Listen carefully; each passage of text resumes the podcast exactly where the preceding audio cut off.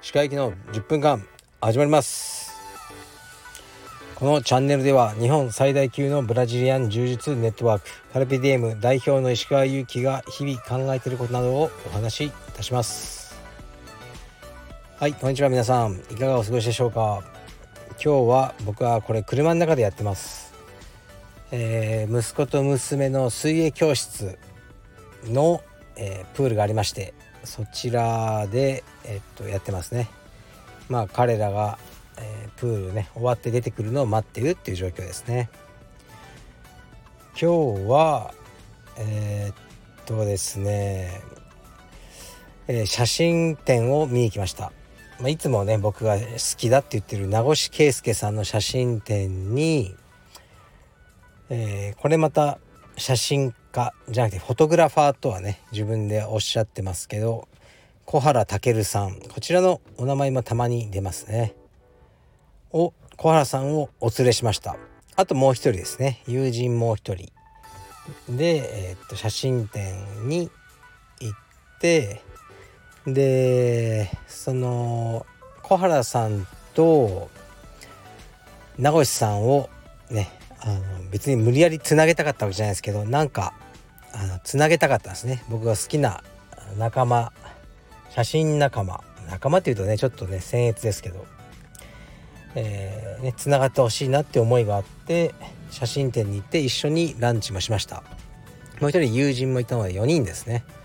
非常に楽しいお話ができました。うん、やはりこう自分のね好きな人をまた別の好きな人につなげていく作業が僕は結構好きなのかもしれません。非常に楽しかったです。小原さんが、えー、名越圭介さんにこう写真の基本って何ですかって今日聞いてましたね。野球で言えば素振りのようなものを写真は何でしょうか。というと、えー、名越さんが写真の基本は挨拶。というふうに言ってたのが面白かったですね。まあこの話はね簡単にあのねその内容まで言える話じゃないんですけどうーん素晴らしいですね。写真の基本は挨拶、まあ、そうかもしれないなと思いましたね。挨拶できない人はいい写真など撮れない。ということを、まあ、そこだけ言うとねどうつながってんのってあの思われるかもしれないですけどそういう話を今日ねしてもらって非常に良かったです。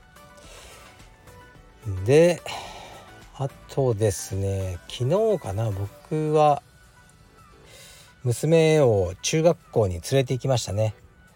これも何度か話してますけど今ねうちの娘は学校行ってないんですけどいわゆる不登校って感じですね。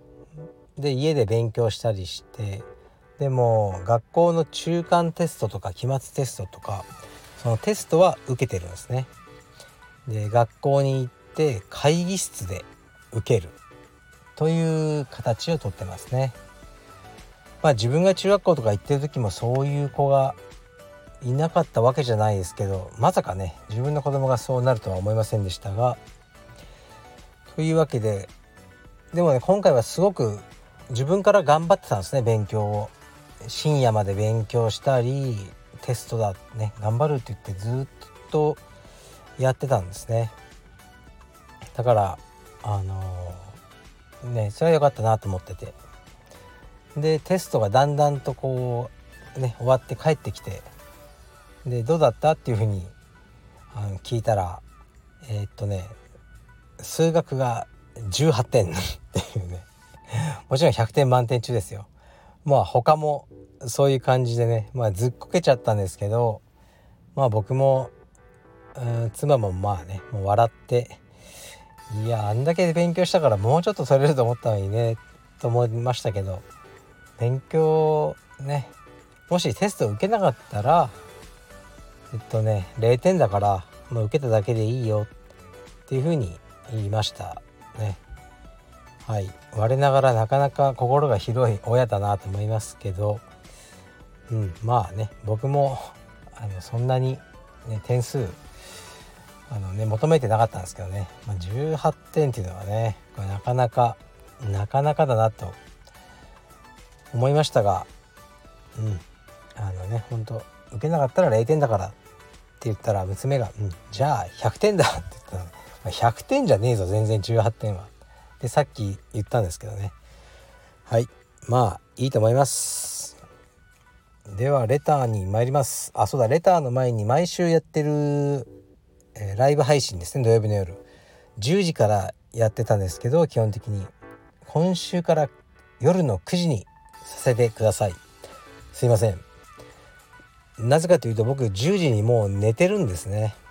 ちょっとそういう生活にしてます。最近はそうしてて朝4時ぐらいに起きちゃうんですけど。で朝家族が7時に起きてくる前に3時間あの自宅のリビングで仕事を片付ける。ということにしてます。ではレターに参ります。えー、っとお疲れ様です。一つ悩み相談があります。誰にも言えない話ですが私はなぜか夜疲れて一人になると過去の自分の所業を思い出して発狂する癖があります。不本意にとってしまった振る舞い特にずるいことやせこいことをした過去の行いがフラッシュバックします。ベッドの上で枕に顔をうずめ足をばたつかせながら頭をポカポカ叩きうめき声を発します。どうしたらこの癖をやめれるかないしはうまく付き合っていく方法を教えてください。よろしくお願いします。はいありがとうございます。みんなあるんじゃないですか？僕も過去の例えばなんだろうな。女の子に言ったキザなセリフとかね。そういうのを思い出してあーってもう前転したくなりますよね。3回ぐらい前転してうんもうそのまま死にたくなりますね。はありますよね。寒みたいな。うん。いいんじゃないですか？別に。でこれからも繰り返すと思いますよね。うん。別にいいじゃないですか。これをやめる必要はないと思うしあの人に言えばいいんじゃないですか？いやなんかもう寒すぎたよあれって冗談にすればいいと思いますね。何でも冗談にするのがいいと思いますね。はい。すいません。それぐらいしか言えません。まあ僕もいろんなことをね本当にああもう本当寒すぎるわっていうことをねいっぱいやってきましたしこれからもあの後から振り返ったらそう感じることはいっぱいあると思いますけどいいです。もうはい。別に人に迷惑をかけてなければ何してもいいと思います。はい。ではもう一個いきます。レター。と鹿さんこんにちは。私は男児の父親です。息子が愛しくてたまりません。毎朝息子とおはようと朝の挨拶を交わすたびにこのまま時間が止まればいいのにと思います。息子を授かるまでは幸せって何だろうと思ったこともありますが今はあの朝の挨拶みたいな時間のことを迷いなく幸せと呼ぶことができます。そんな息子を毎朝保育園に送っていくのが私の日課です。なんとなく息子のクラスメイトのある女の子と少し少しずつ仲良くなって数ヶ月間かけてハイタッチをする仲になりました。その女の子の仕草や恥ずかしそうな顔少しずつ私に慣れてきてハイタッチの力がなっていく様もとにかく可愛いです。もしも私に娘がいたら私の人生はどうなっていただろうとよく空想します。今のところ私に2人目の予定はないんですが石川さんが娘さんと映画に行ったという話を聞いていいなと思いました。娘がいるというのはどういったものでしょうか。また娘さんと息子さんの生まれる順番がもし逆だったら今とは違った感覚になったと思いますか。あまり意味のない質問ですみませんがよろしくお願いします。はい。ありがとうございます。幼稚園生の親ってことですね。可愛いですよね。僕も息子を毎朝僕が連れてってるんですけどまあ可愛いなと思いますね。たまに憎たらしいことも言いますが。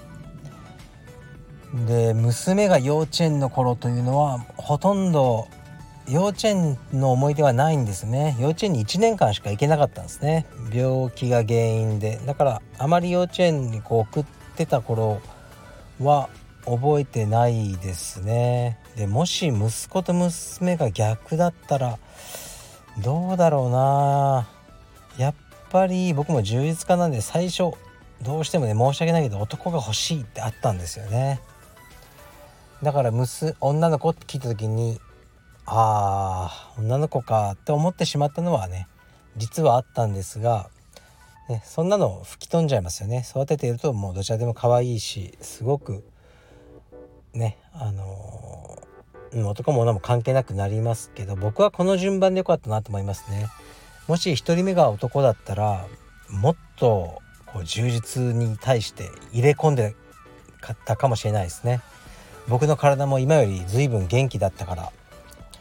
その結果息子が充実をねあの嫌いになったりまあ今もねそんな好きじゃないんですけどなってたかもしれないなと思いますね。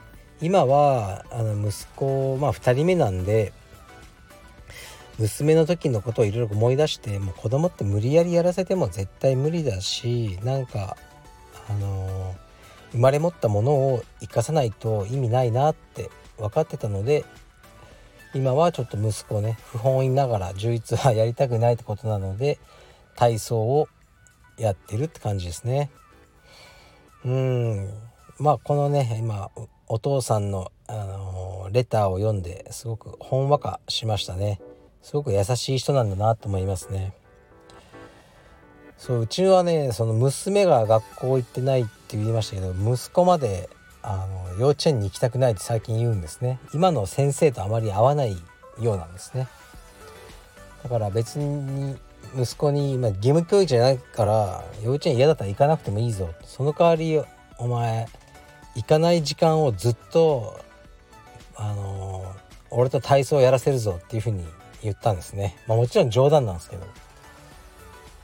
そしたら息子があのそっちの方がいい。体操の方がいいって言ってましたね。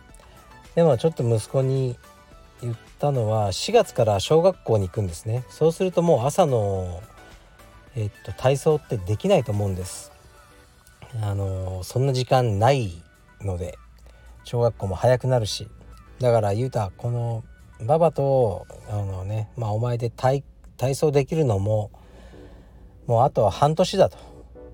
でその後はあのもうできないからなって言ったらなんか初めて見るような顔をしてうーん小学校になっても朝パパと体操がしたいってこう言ってましたね。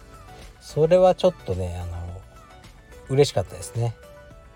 結構厳しくしてるのであの嫌がるかなと思ったんですけど体操はやりたいということでした。というわけでねあ、あの、小さな子供いると可愛いですよね。はい。ありがとうございます。ほのぼとほのぼとじゃない。ほのぼのレターもたまには紹介します。というわけで今日は終わりにします。ありがとうございます。失礼します。